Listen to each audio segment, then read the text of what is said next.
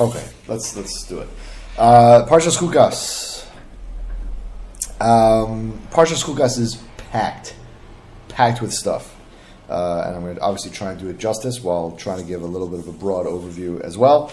Um, but just to kind of recap and kind of just talk about the massive amounts of topics and stories that happen in this parsha. Uh, the first 20 some odd psukim is entirely dedicated to the Paraduma. Um, immediately after that, Miriam dies. Uh, Bnei Israel get fed up. Kosh Baruch tells Moshe, right, the, the bear, they get fed up because the bear Miriam, right, disappears. Uh, Kosh Baruch says, okay, Moshe, go speak to the rock. Moshe makes a mistake, and instead he hits the rock.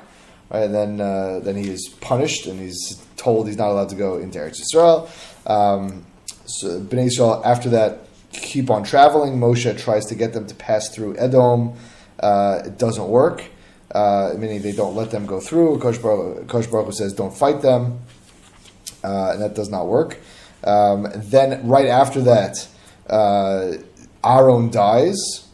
Um, Aaron dies. The Elazar replaces him as the Kohen Gadol. Everybody mourns him for thirty days.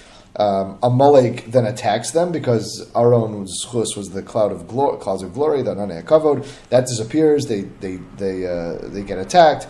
Bnei Israel uh, defeat them etc. Uh, Bnei Israel get upset again. Kosh Baruch Hu sends snakes. Not sure if you even if you've studied this before. Shem, Hashem sends snakes to bite Bnei Israel, and there's a big plague of snake venom and stuff like that. Kosh Baruch Bnei Israel say we sinned. I apologize, and Kosh Baruch Hu tells Moshe to build a copper snake, and literally a copper snake. And Bnei Israel look up at the copper snake, and they are healed. We'll have to talk about that because that's really weird. Um, obviously, there's a uh, they Bnei Israel go to towards Moab. Uh, they also don't go through their borders. Uh, very odd, very alluded to story, which we're not really going to talk about so much. Where basically the Be'er Miriam flushes out a bunch of Emori soldiers that were waiting to ambush them uh, in a valley. They sing a song to thank the Be'er, uh, which is also again very odd, but we're, we're probably not going to talk about it today.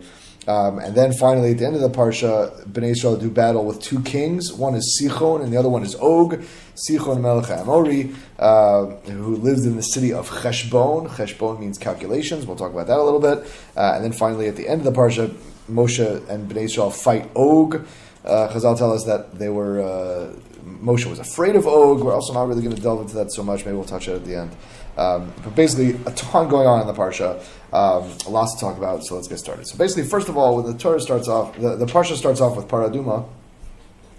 So the first time, the first thing we have to mention is whenever the Torah mentions a chok, right? The Torah parshas chukas, right? Mean zos chukas Torah. This is the chok of the Torah. So before we discuss why this is the chok of the Torah, not the chok of the paraduma, right? Seems to us seems to seems to be telling us a st- like a real rule in the Torah, uh, as opposed to a specific halacha, right? Even though there are 25 some odd psukim uh, about the paraduma. But whenever we talk about a chok, it's important to discuss, I think, uh, whether right, Judaism or Kosh Baruch Hu wants us to put our heads down and just obey and not listen and just be like, all right, God said so, fine. Or if we're supposed to kind of delve into deeper meanings and reasons uh, for the mitzvos, even though the Torah itself does not necessarily give us some. Right? Is it a higher level, right, to just like blindly observe without thinking about it, or is it a higher level to delve and try to understand? Now, I can hear both ways. Right? Again, if you're talking, meaning on the one hand, someone who just puts his head down and says, "This is what God said, no problem." God said, "How jump?" Now, my question is, how, how high? So it shows an entirely devoted person, someone who's completely, you know, no questions asked. He's an Eved Hashem. On the other hand, a person tries to understand a little bit better, you can get perhaps to the depths of the knowledge that the Torah is trying to give us. So, as you might expect, and again, I'm not going to say any great chidushim over here, but as you might expect, there are different schools of thought within uh, the Jewish philosophers, and obviously Elu ve'elu divrei Lakim Chaim, that both of them are legit. Uh, start with if you've ever read the Kuzari. The Kuzari is uh, I don't know, it's well known, but he writes that uh, he writes that basically it's better to put your head down and just accept without any uh, contemplation, without any knowledge, that person is a higher level. But he says, he does say, but if you can't do that, which most people can't, uh, he says it's much better to try and figure out uh, and figure out reasons and, and learn and, and kind of you know investigate almost, uh, as opposed to just like being like this makes no sense, I'm out of here. Right? It's definitely better to try and understand what's going on, but he says at the higher level just to put your head down and be like, this is what God said, that's what I'm doing. The Rambam famously, uh, he writes it a little bit in a random spot in Hilchos Meila. I don't want to get into what that is, but he writes it at the end of Hilchos Meila that uh, it is definitely proper for a person uh, to look and try and figure out and delve into the laws of the Torah uh, and to get as much knowledge and understanding uh, as he can. the Rambam, interestingly enough, says that in, he writes this in the Moreh Nevuchim that while you should study the mitzvos and the reasons in the background, so the details you should leave alone meaning like why certain korban has to be a lamb and that one has to be a sheep and that one has to be a ram and this has to be three korbanos and this one has to be he says that you, you drive yourself nuts and that's ridiculous. That says the rambam. The details are, are something you should not deal with but in general a person very much should try and get to the bottom of regular mitzvahs. Now i will just say that there are plenty of commentaries who say that even the details are very very meaningful right? A lot of rishonim a lot of the commentaries on the chumash go into all these explanations about the Mishkan uh, and the Korbanos. Uh, just off the top of my head, that Akedah Yitzchak writes that uh, you know he points out that if one letter in the Torah scroll is missing, so then the whole Torah is puzzle. So he says the same thing. If you're missing any details, so what do you mean? You're gonna you're gonna make a menorah with a, with like five branches instead of seven, like in, in the Beis Hamikdash? Like what what do you mean you're missing the details? So obviously that's you know that has to be ironed out. But the Rambam is well known that uh, people should try and get to the be- the the bottom of the mitzvahs as best they can. Um, again, this is also Machlokas Rashi and Ramban by, by Kilayim and Shatnez. Uh, you know, where Rashi says that uh, Shatnez and Kilayim have no logic to them, and the Ramban says, I'll, I'll, tweak it a little bit. There, it's not that there are no reasons, but the reasons are Kosh Baruch Hu's secrets, and we don't know them. Right? That's obviously very different.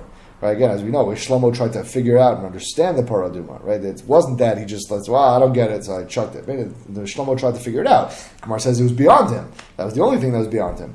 But uh, the Ramban tweaks it a little bit. Okay, I just want. I always. It's always important to kind of provide. I think that background. Just practically, I like to always mention that there's there's a there's a really a Nas Ishma type aspect to this.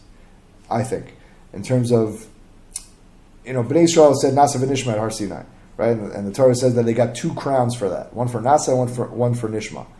And sometimes there's a Nasa. sometimes you put your head down, you act without thinking, you don't try to figure it out, whatever.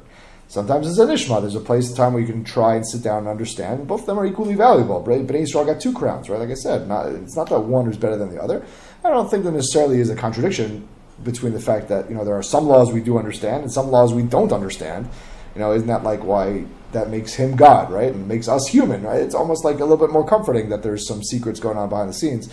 Uh, so I don't think it's necessarily a stira, but again, I always like to try and mention that uh, kind of rundown quickly when we talk about uh, chukim. Okay, let's let's get into the parsha. The Torah says zos chukas Torah. This is the chok of the Torah. And I said, as I mentioned, I alluded to before, it's a weird phrase because the Torah should have said zos chukas apara.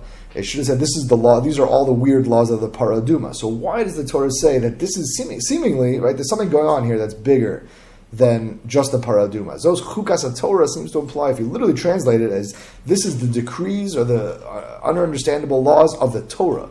So what's going on over here? So there are many under, there are many explanations. All the parshanim talk about this. One of them, uh, one of the ones that I'm fond of is as follows. They say that the paraduma itself, the thing that makes it what's what makes it impossible to understand, uh, as the Gemara explains, is that it, it's paradoxical. On the one hand right? If you sprinkle the ashes of the paraduma after this very lengthy processing pro- process, uh, if you sprinkle them with the waters of the ashes of the paraduma, a person becomes tahor, right? He's no longer tamei meis, he's no longer impure after touching a, you know, or being in a cemetery, etc. But at the same time, the people who handle the water and the ashes and all that stuff become tamei, right? So that's weird, right? That's a contradictory. That's contradictory, right? On the one hand, this item makes someone tahor, on the other hand, this item makes someone tame. How does that work? Uh, so, two things. First of all, why, why, and why is this a general rule in the Torah? So, the first one is the point that we've been harping on the last couple of weeks, and you'll forgive me for, for bringing it up again, but things in this world, actions and items in this thing are in this world are not inherently good, evil, pure, impure, etc. All thing, the, the determining factor, how you figure out whether something is good or evil, pure or impure, is simply the details surrounding it. Right? We use the Torah to dictate good and evil, pure and impure. Mesilas Yesharim, we talked about this on Mondays. Right? Also, that the Torah is our guiding light, that is our map, that is our ladder. So that's the rule of the Torah. That yes, the same thing can be either pure or impure, depending on the context. Right? For the person being sprinkled, he becomes pure. For the person handling the stuff, they become impure. Right? That's not a contra- That's not a problem. Right? For this, for one person being obscenely wealthy is tremendous bracha. He can give amazing amounts of tzedakah. For this, a different person to have the same amount of money would be a terrible curse because he's miserly by nature and would never give anything away.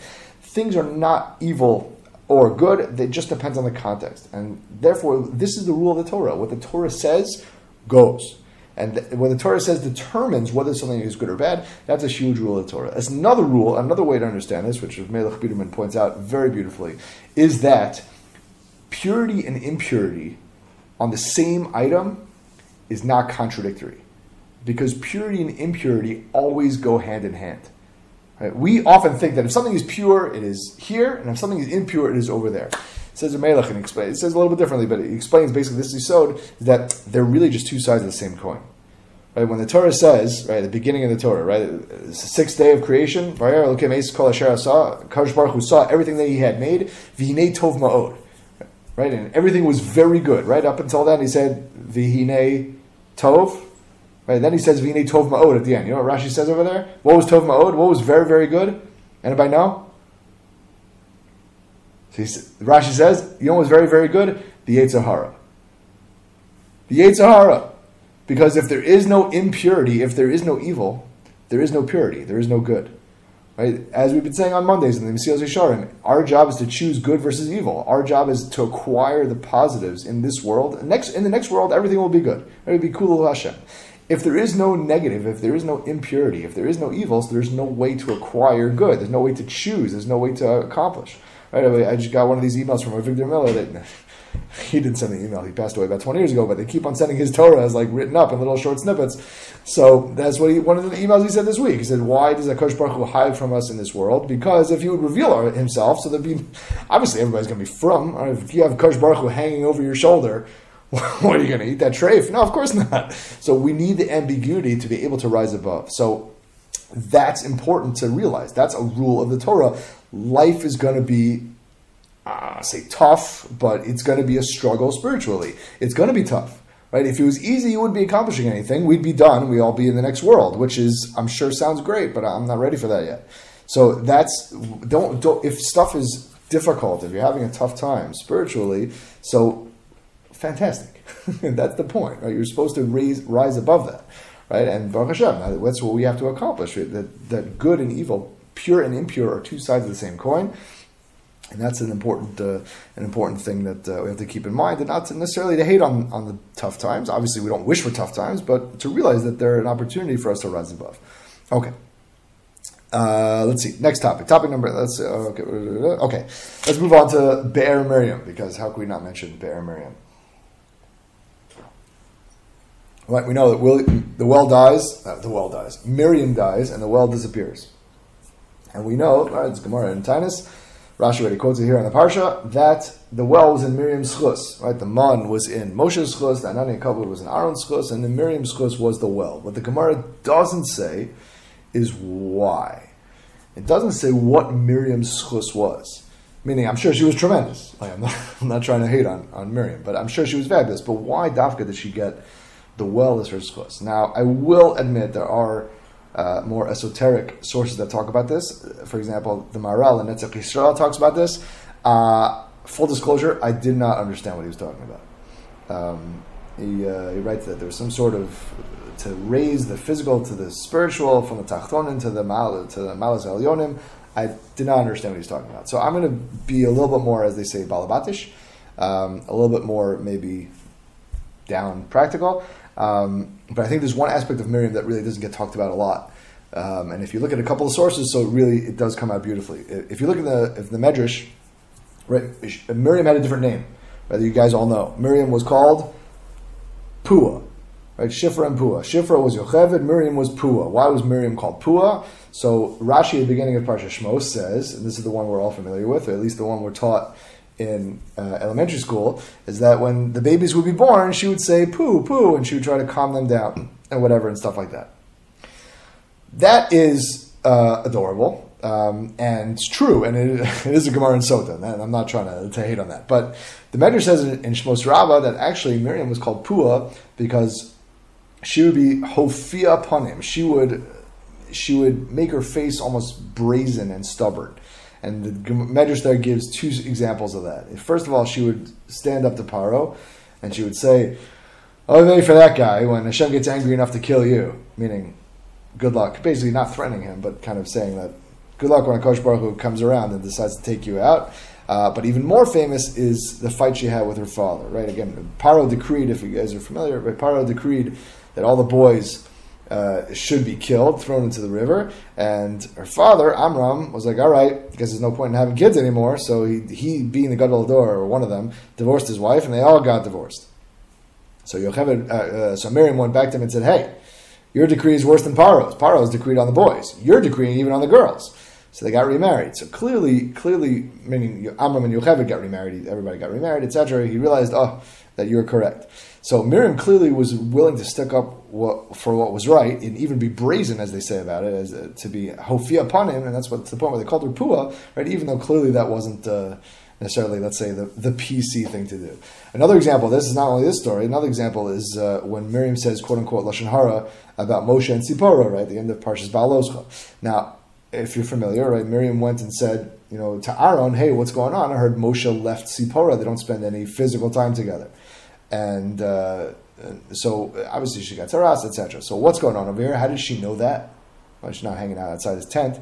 So basically, what happened? Were, the story goes in Parshas Baaloscha that there were two neviim who were prophesying in the camps, and they got two guys named Eldad and Medad, and they were prophesying in the camp. And when the word got out that these two random dudes were getting prophecy, so Tzipora, who was hanging out with Miriam, makes sense, they were sister-in-laws. Tzipora just randomly commented "Oy for their wives.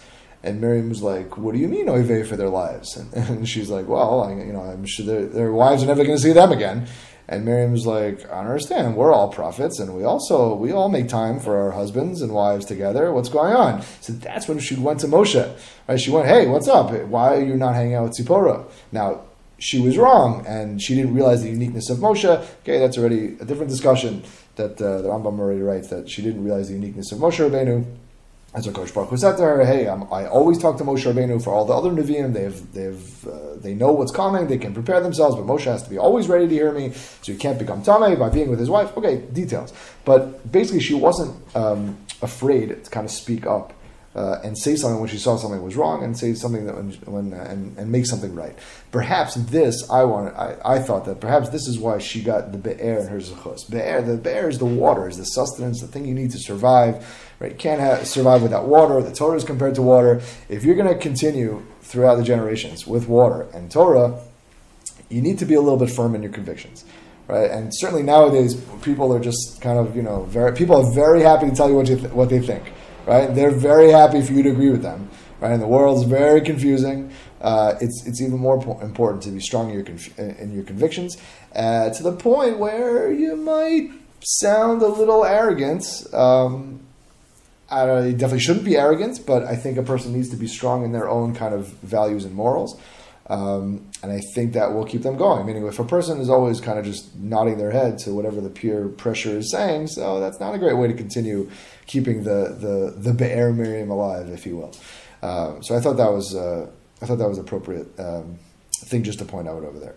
Okay, let's uh, let's keep it moving because I see the time is, is, creeping, and I am always wary of that uh, of that timer that starts at the top, even though we're not there yet. But uh, okay, let's let's go on to the, let's uh, let's get the, let's go on to the copper snake.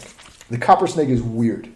The copper snake is super weird. And if you haven't heard this story, so basically, again, just to, to, to recap, uh, Bnei Israel, after uh, after they kind of they lost the Anane Kavo, they came back, right? They, they lost the, the well, it comes back, and then all of a sudden they started complaining again. There's no food, there's no water, even though they had it. They were upset with the. Kosh Baruch sent snakes. And a lot of people died. They came to Moshe Rabbeinu and they're like, all right, we, we sinned. How do we get out of this? How do we heal us from these snakes? Right? David to Kosh Baruch Hu, they should get rid of these snakes. Kosh Baruch Hu, David, uh, uh, Moshe David, Kosh Baruch Hu says, all right, I got a great idea. Build a copper snake and let them look. Any literally, the pasuk says, uh, just to find it over here, uh, anybody who right anybody who got bit, and you can look at the copper snake and you will live. And Moshe makes the copper snake, and sure enough, that's what happens. What in the heck is going on? So already the Gemara kind of points out the Gemara Rosh Hashanah at the end of Rosh Hashanah says, uh, what was the point? So Rashi already quotes it. Is that what Hashem was trying to tell them was that if you look, if you're de- if you're bit by a snake and you're, I guess you're down on the ground or whatnot because you're sick, so you look up at a big copper snake on a pole, right? So then just past that copper snake is the sky, right? It's Shemayim. Uh, so you look at the copper snake that's above you, and you're like, oh, I see Shemayim. Oh, you know what? It's a Kosh Baruch who's going to heal me. Hashem is going to heal me. So that would cause them to daven and to tshuva, etc. The problem is, why need the snake? Like you just look up, right? Why didn't Hashem just tell them all? Just like, oh yeah, okay, everybody, just look at the sky, and that'll do it. Like you're like you're building in extra steps. So if Melech or Biderman quotes the Imre Emes, he says an amazing point. Great vort, and I, I, Mamish, I love this vort. He says, because when you look at a snake, you don't only realize that it's Hashem who's the one who will heal you, you realize that Hashem is the one who bit you. That the snake doesn't bite you if Akash Baruch doesn't want it to. Right? What's the reason you got bit? It's because of the sins. It's because of the chait. It's not because of uh, you know some random thing. Oh, uh, who? Where do we get refuah from? Oh, it's Akash Baruch. I forgot. What, do you miss Rafainu and Shemoneh Esrei? No, it's because very often we miss the point. Whenever we get bit, quote unquote, whenever we have something bad happen to us, we forget that Akash Baruch Hu is the one, right, who set, who arranged that. Right? So we forget that maybe it's because, because of our own shortcomings, because because of our own failings, or whatever it is, some sort of sin, some sort of something that happened. That's why it happened in the first place. Right? That's uh, you know. So look at the snake. It's the initial bite is the result of a kosh baruch Hu. That's what he, obviously a kosh baruch Hu heals us, fine. But it's the initial bite that uh, that is from a kosh Hu as well, and because of the sins that that, that we did. Um, so that was why he told them to make the snake. I thought it was very beautiful. There's a story I, like to tell in my arrogant uh, when I'm feeling arrogant. Is that uh, I guess we could do it? Why not? We talked about being brazen and, and arrogant. So Let's give an example. Um, I was once on a trip. Uh, we won't say what it was, but uh, it was a trip when I was a teenager, and we had to sleep out. We had to sleep over, and we slept in a field somewhere, and uh, you know, uh, sleeping bags, the whole deal. And I remember lying down and seeing ants crawling past us, like massive amounts of ants, like just tremendous amounts of bugs. Now I hate bugs. But I, where was I supposed to go? I was like a kid on a trip, so like I wasn't leaving. So like I just kind of like snuggled down into the, into the, I guess a sleeping bag and just like held on for dear life or whatever. In the morning, let's say there were forty people on the trip, maybe like thirty six of us, myself not included, meaning I was one of the four that were not bit, but basically had their entire faces bit up like they had chickenpox and it was like me and like three other dudes who were, who were not. And I remember thinking, that can't be random. I don't know. I mean, I, whatever. I not again, not to be arrogant and not to pat myself on the back. Not that I thought I was a when I was fourteen, but I remember thinking that can't be random. There's no way they left these random four of us alone and bit up everybody else. Anyway, but that's that's that's the idea that we're trying to say. That Kosh Baruch Hu is goes over everything. That the, the bites come or the negative things come because of chayt, because of Kosh Baruch Hu, and that's what he wanted to. Uh, that's what he wanted to, to teach us by, by building this copper snake. Okay. Um, let's move on to, to, this battle of Sichon. Now, this battle of Sichon is also very, very interesting. Um, because basically, Bnei Israel coming to Eretz Israel, right, and uh, they want to try and pass through some, lands. Kosh Baruch doesn't let them go through Moab and Ammon uh, or Edom uh, because they have lineage and they're connected to Bnei Israel in some sort of way. They did some sort of chesed for them, whatever. So um, uh, because he promised Moab to Moab, and he promised, okay, whatever, Tachlis, again, because Lot's kids, right, Avram, etc., etc. Edom is, is Esav, fine. So they go, they fight uh, Sichon, and uh, basically they take him out, um, and they conquer all of his lands, and it's fascinating. The, the, the Pasuk then goes on to this really random, random, almost side note, almost like you're reading a novel, like the narrator starts talking to someone else. It's it's bizarre.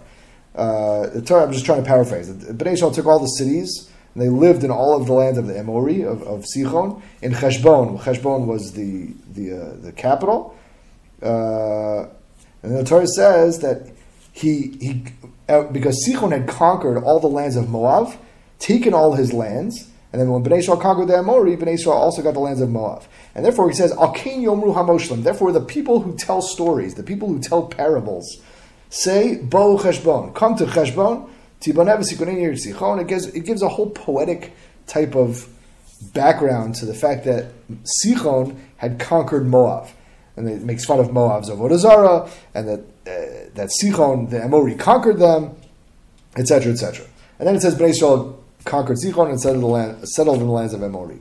It's very, very odd. So Rashi explains, based on the Gemara in Chulin, that basically uh, Bnei Israel weren't allowed, as I mentioned, Bnei Israel weren't allowed to conquer Moab. Right? They weren't allowed to, to fight them. They weren't allowed to take their lands. But what were they allowed to do?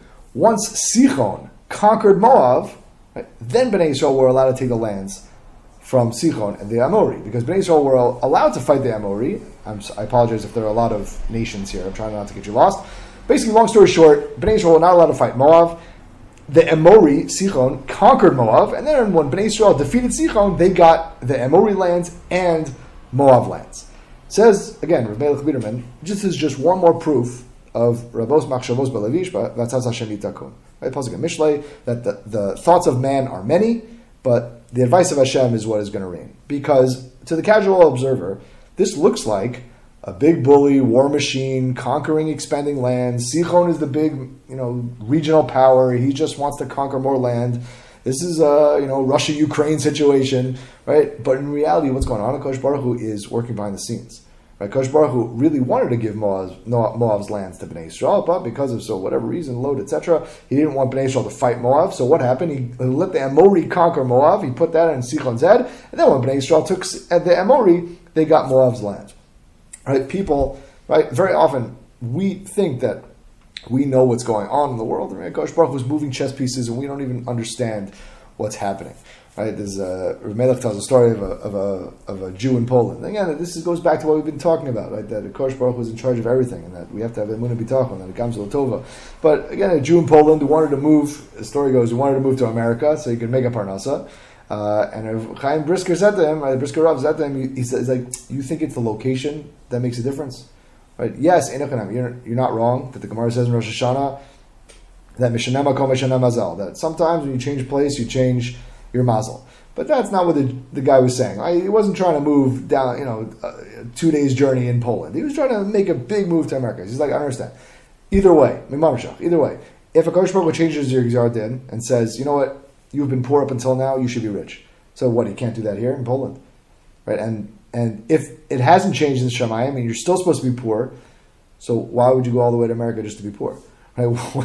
what, meaning if everything is from Akash Baruch Hu anyway, so what, why are you making yourself meshuggah? Right? I had a friend who uh, fascinating story. Five years ago, five six years ago, he moved to he moved to Beit Shemesh. He was in Teaneck making uh, between the way he tells the story. He tells it straight up, so I don't feel bad saying it again.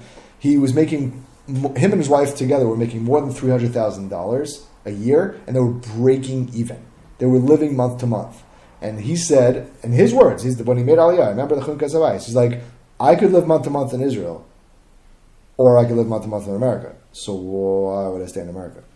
Again, this is not an Aliyah speech, but in, he had the proper mindset, meaning that Coach Baruch was going to give us X number of parnasa.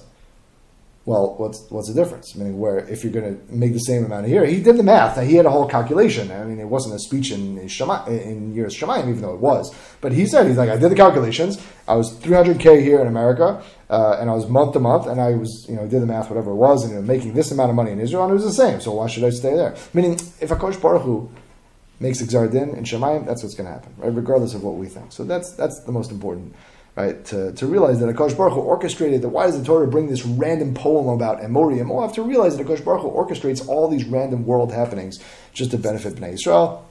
Right, and so uh, and, and just to remind us of that. The second word is what we mentioned on Monday uh, about this pasuk um, that uh, Alken Yomru Hamoshlim Bo Cheshbon. That the Mesilas again, in Mesilas Yesharim he writes that what are Moshlim? Moshlim is lashon Moshel to conquer that when we, again, the Mesilas Yesharim in the beginning, the first couple of prakim talks about taking a cheshbon on nefesh, right? Cheshbon, right? I said the, the city of Sichon was cheshbon, calculations.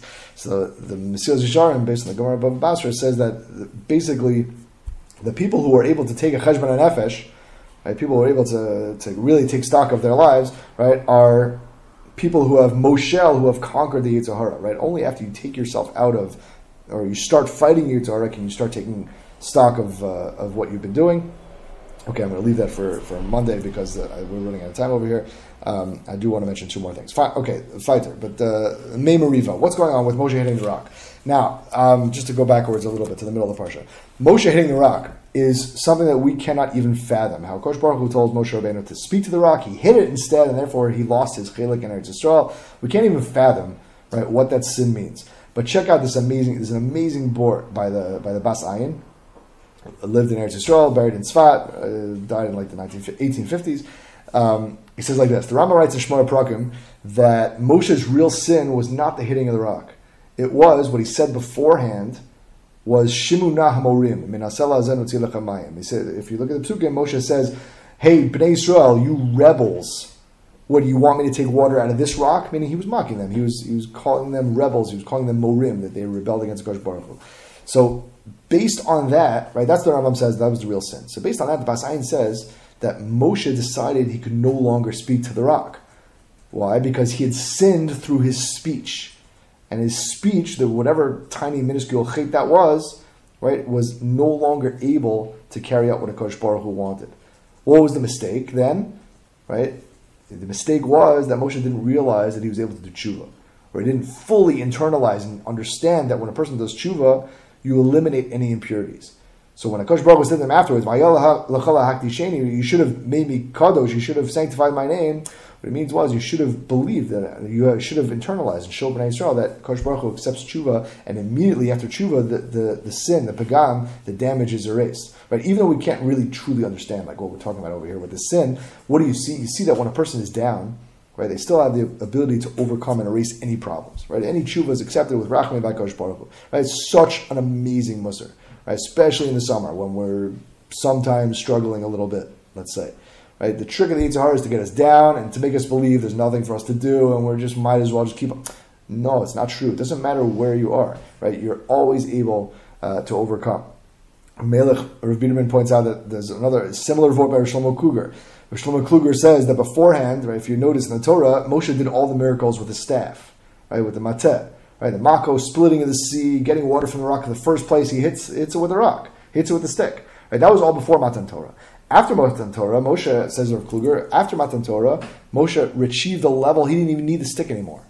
But when he sinned and said Shimuna Hamorim, he called Bnei Israel a bunch of rebels, so then he thought he'd fallen back to his previous level of pre-Matan Torah, and that at that level, that dictated that he needed to use the rock, eh, he needed to use the stick.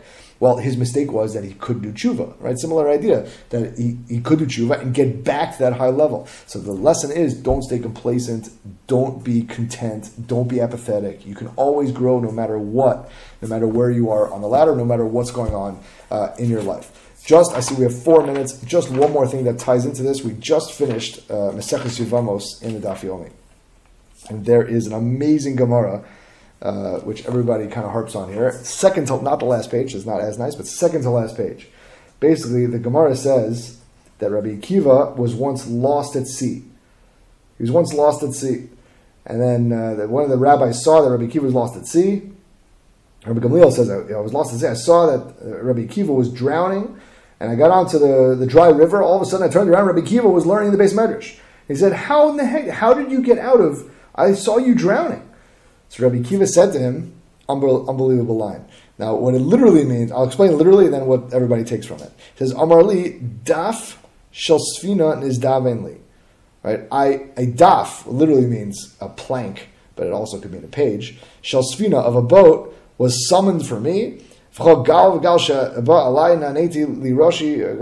and every and in every wave and every every kind of wave that came over me, I was able to you know duck my head underneath it and hang on to this this board of wood. Now that what everybody basically says is that when a person is drowning, what is the thing that saves them? And again, what if you need help to try and do tshuva and pull yourself out of a difficult situation if a person is drowning.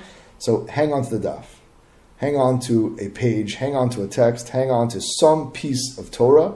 Uh, and some shiur, which you guys are doing right now, uh, some sort of, you know, some sort of inkling of Torah, and then every wave that passes over you, anytime you have any any further trouble, still you'll be able to put your head down and power through it, and you'll be fine.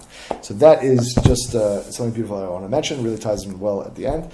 Um, but yeah, keep your head up, keep on plugging, keep on growing. Uh, it's great to see everybody, and we'll I guess see you on Monday, Mitzvah. Have a great, great Shabbos.